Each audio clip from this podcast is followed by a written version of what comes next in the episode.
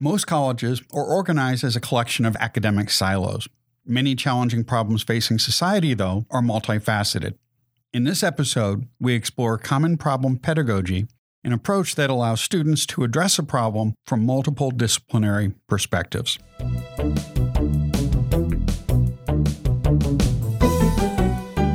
Thanks for joining us for Tea for Teaching, an informal discussion of innovative and effective practices in teaching and learning.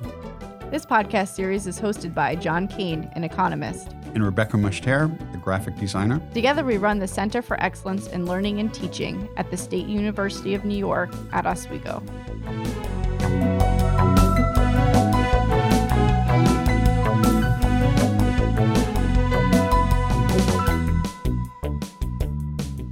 Our guest today is Leigh Allison Wilson. She is the author of two collections of stories, one of which won the Flannery O'Connor Award for Short Fiction. Her stories have appeared in the Georgia Review, Grand Street, Harper's, the Kenyon Review, SmokeLong Quarterly, the Southern Review, and elsewhere. She teaches creative writing at SUNY Oswego. In addition to the Flannery O'Connor Award, she has received the Saltonstall Award for Creative Nonfiction and a Pulitzer nomination by William Morrow for her collection Wind. She is a Michener Fellow of the Copernicus Society and is a Henry Hoyns Fellow of the University of Virginia. Welcome, Leigh. Welcome, Leigh. Thank you, John. It's very nice of you to have me. Today, our teas are ginger peach green tea. Mine is Constant Comment, a Southern favorite. Which Leigh brought for me to try, so that's what I'm drinking too. So, Leigh, you help organize a number of community based projects that bring faculty together across campus. What got you involved in this kind of work in the first place? Well, you know what? If I went back to the roots of it all, I have to say Amy Bartell in the art department. I have a flash fiction class that is my advanced writing class. And one semester, she just suddenly said, Why don't your students write a very short piece? My students can illustrate it and we'll frame both things and put them side by side, and then we'll have a show, which was so much fun. But it wasn't just fun. It was my first taste of having a collaborative, common problem project because it turned out to be a common problem. We didn't know it. We thought we were just writing our fiction, or I thought they were just going to be writing their fiction. But we've discovered that if there was going to be an illustrator paying attention to it, all of a sudden it got more serious. The game got more serious. There was an audience who was really going to be checking it out. And there was also an audience that was going to be looking at the illustration and looking at their work at the same time. And all of a sudden the students were much more professional about their attitudes to their work. So that's the beginning of it. That was called Graphic Flash. And we're still doing it. But now it's expanded into a film class classes, taking the stories and making short films out of it, and a music class classes, taking the short films and scoring them. And because now I like working with local partners, local high schools have been making movie posters Great. for the, the stories. So that expanded.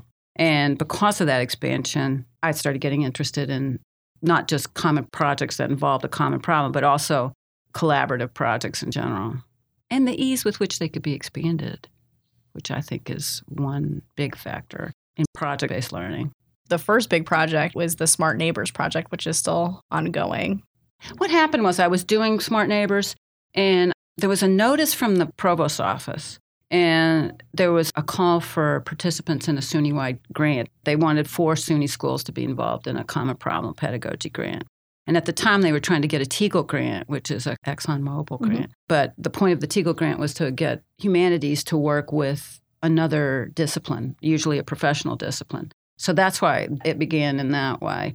I wrote in, and SUNY Cortland and Oneonta and Plattsburgh were all involved in it. We all have different projects going on, but ours became the Smart Neighbors Project.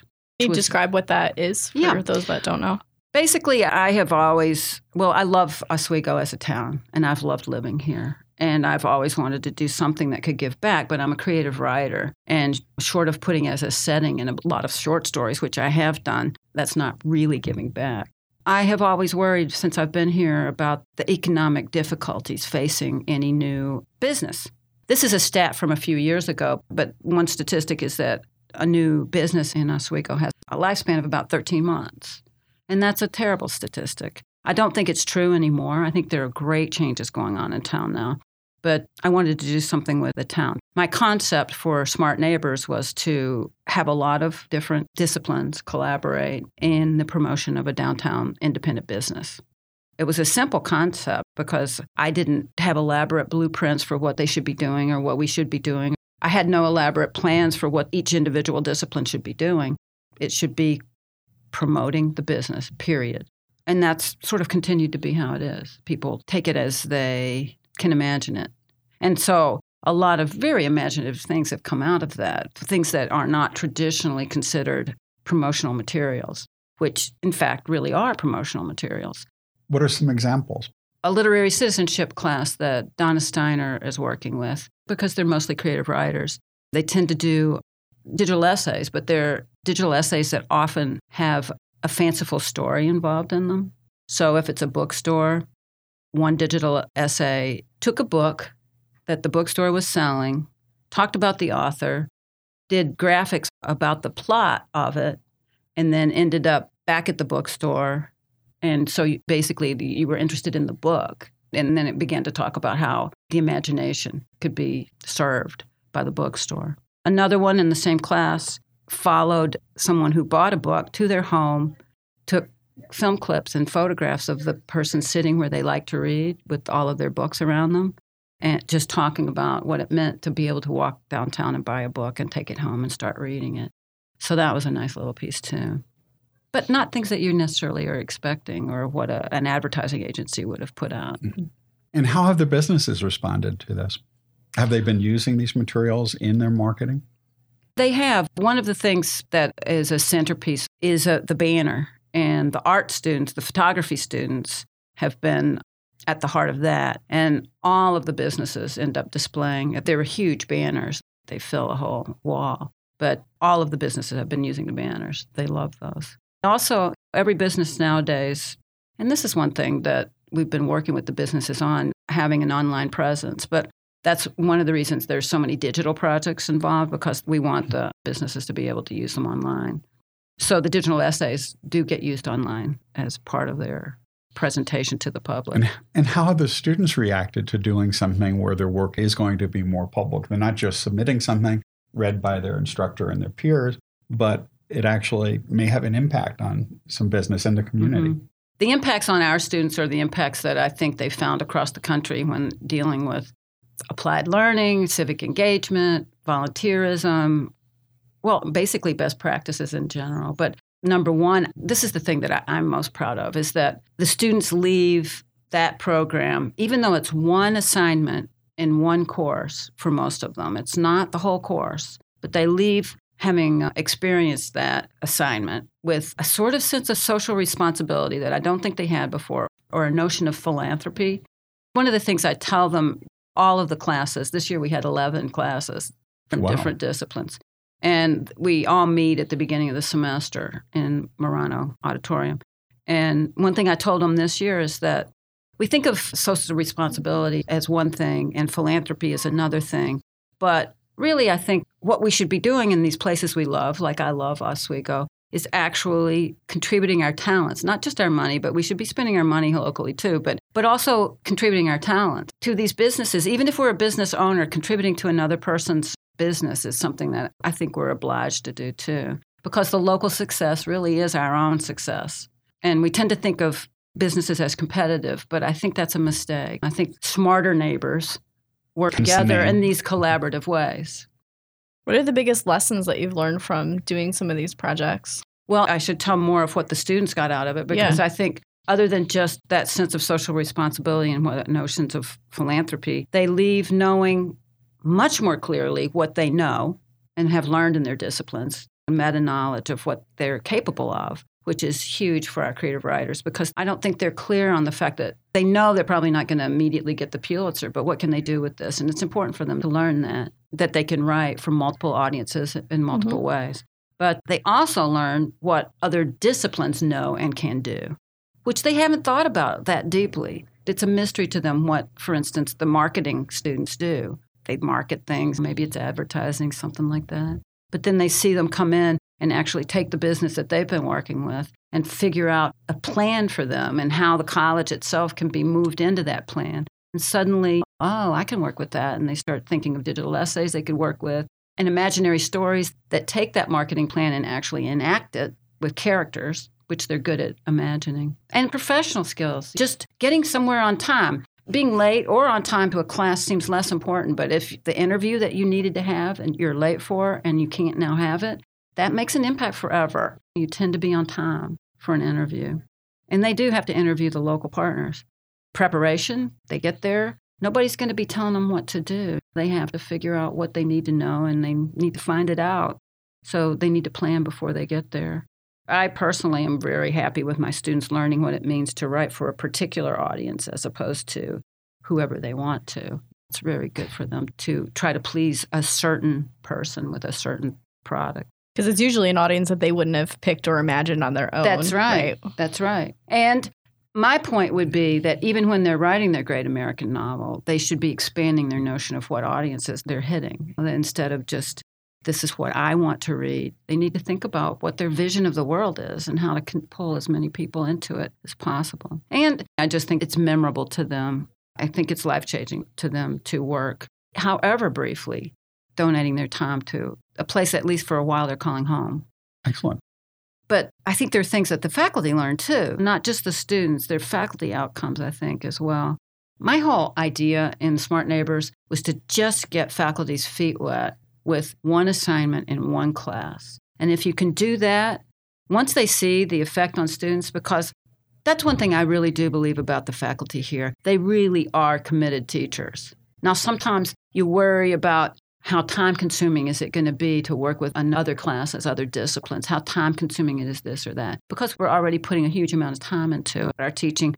So it seemed smart to get faculty accustomed or uh, introduced to collaborative or civic engagement or applied learning kinds of pedagogies in the easiest possible way. So, one assignment, and not an assignment that necessarily requires interactions with a lot of other faculty to figure out how to do it. Now, I will say for smart neighbors anyway, the faculty do have to, to connect with the local partners, but they don't necessarily have to figure out what everybody's doing in all of the classes to make it work. They have their piece of the puzzle and they're contributing it.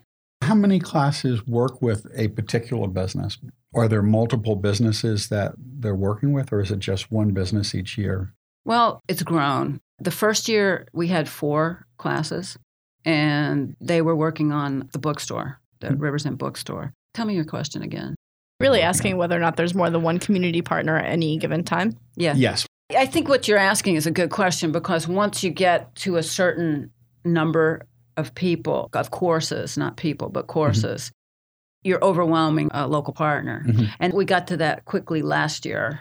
We worked with a candy store, and I think there were seven different classes involved and an unbelievable generosity of time from that owner but it was clear that we were going to have to figure out other ways of doing this. So last year we did the farmers market. We had 11 courses involved too. And that worked out much better because there are multiple farmers bringing their goods to the farmers market and they're in different groups with different farms. So that worked out a little bit better. Also, because the Chamber of Commerce is ultimately responsible for the farmers market, we were able to do some projects just for the, the chamber. For instance, they mm-hmm. needed a new logo, and we sort of pulled that into the Smart Neighbors project as well. So I'm trying to define what we're doing a little wider. And you're right, have more local partners. If we're going to have this many, continue. This right. Many it sounds like it's grown really quickly. Really has. And I will just say again, I think the faculty discover that there's a certain ease of practice and getting used to this. And once you see the students and the effect on the students, then I think you're hooked. And the reason it's grown is that the courses who have done it in the past continue to do it. They want to keep doing it. And that is how I got the idea for Grand Challenges. Seems like a nice segue right into it, yes. right? We're launching the Grand Challenges. Can you talk a little bit about what the Grand Challenges are and what the goals are? There's a line in our strategic plan that's my favorite line, and I think it's the most memorable line. And it talks about how we as a community are going to tackle the grand challenges, find solutions to the grand challenges of our time.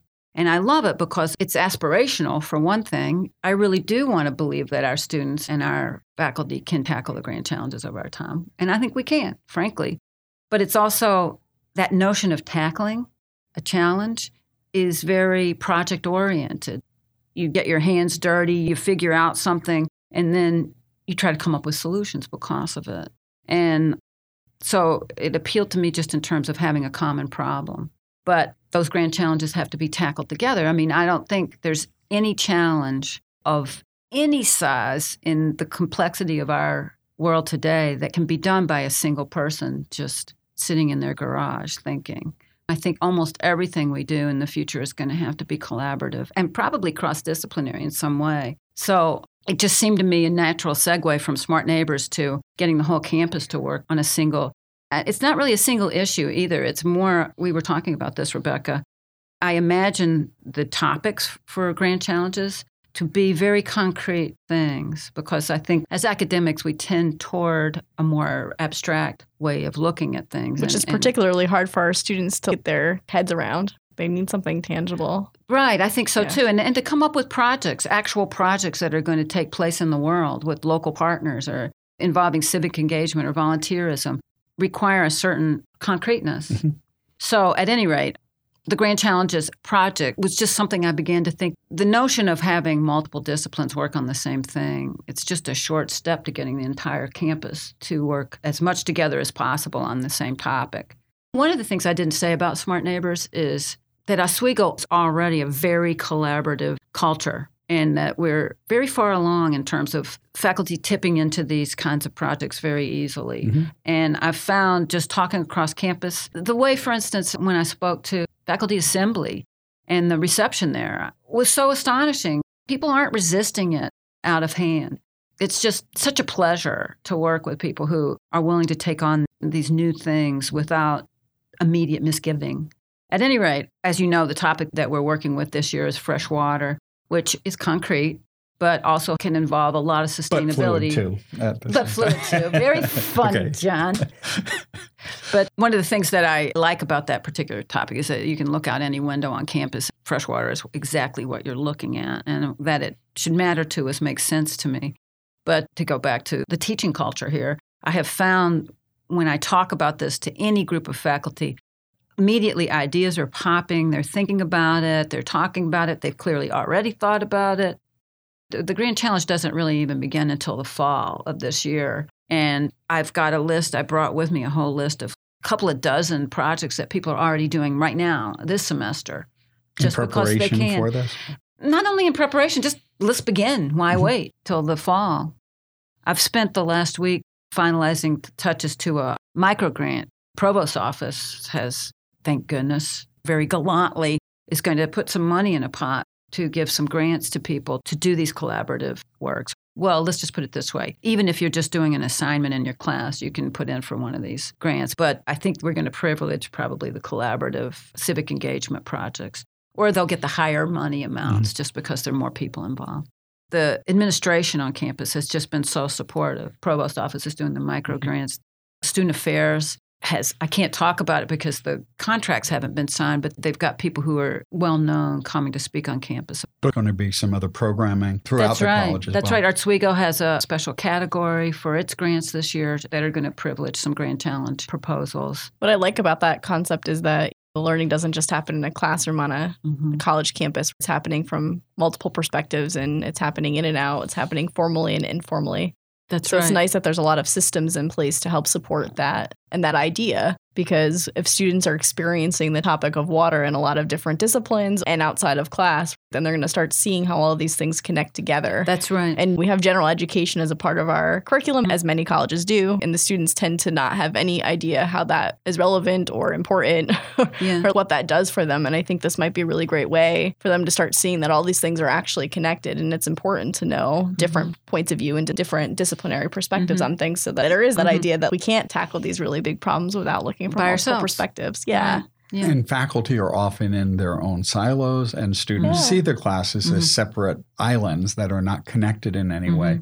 And showing that we can look at the same issues broadly from a number of different perspectives might help them form better connections and deepen their learning.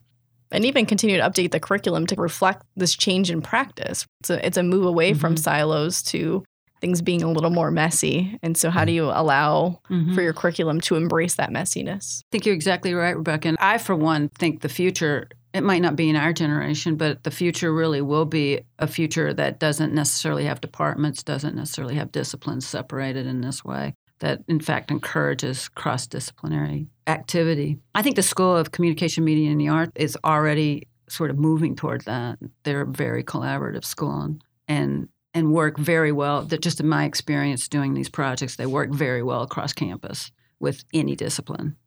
Go SCMA.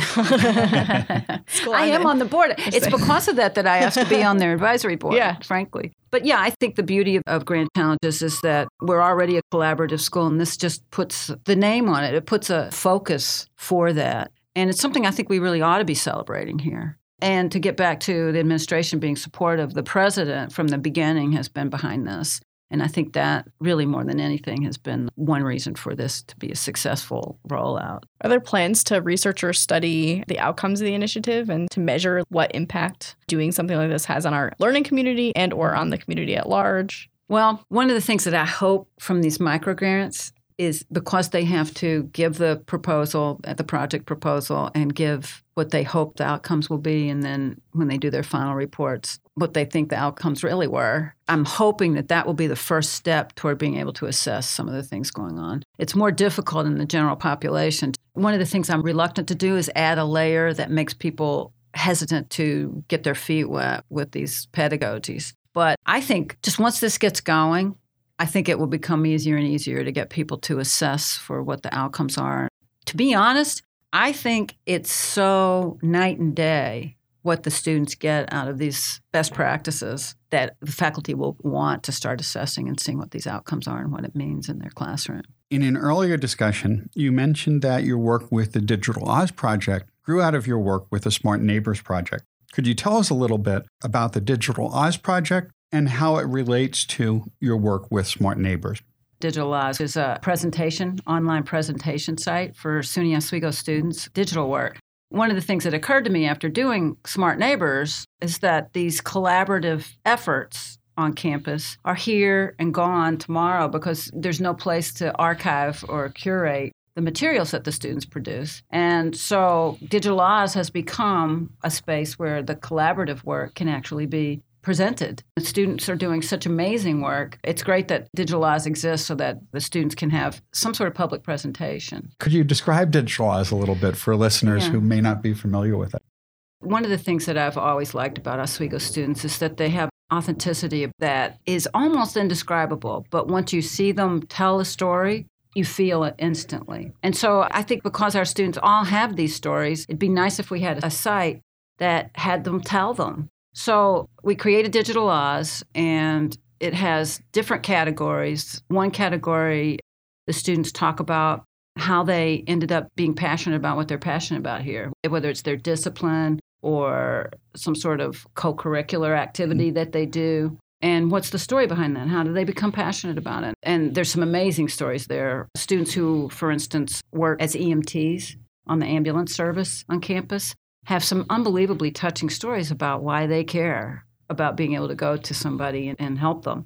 But there's another category that's called moments that change their lives, the students' lives, and they talk about them in very moving ways as well. But one of the categories, as I said, is collaborate, and students who have worked together on projects put artifacts that they've created for those projects online. And those two are, I guess you don't realize the range and creativity and professionalism of our student work until you start seeing it put together in, in the same place. And Digital Oz, since we're talking about it, I'll just say it's digitaloz.oswego.edu is the website if you want to look at it. But it's a place I think high school students look at and feel like they can have a home here.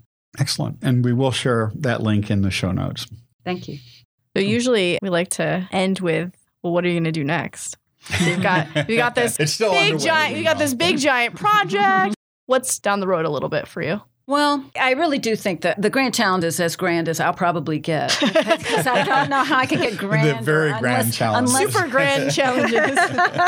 I know it'll be like Mario. But one of the things I, I'm talking to the woman who's in charge of applied learning at SUNY Central. And I'm going to talk up the Grand Challenges just because I think it really is a harbinger of what the future is going to be, not only in terms of what you do in collaborative ways or best practices, but also in what it's going to ultimately mean for what the shape of the university is. So I guess I'm not going to become a traveling advocate across the campuses across SUNY, but I really do think this is where the future is headed for higher ed. I hope so anyway. I do. Great. Well, thank you so much for sharing what you've been working on, Leigh. I think Thank everyone Leigh. will Thank uh, you for continue to me. be inspired. It's a great series of projects. Yeah. Thanks, you guys.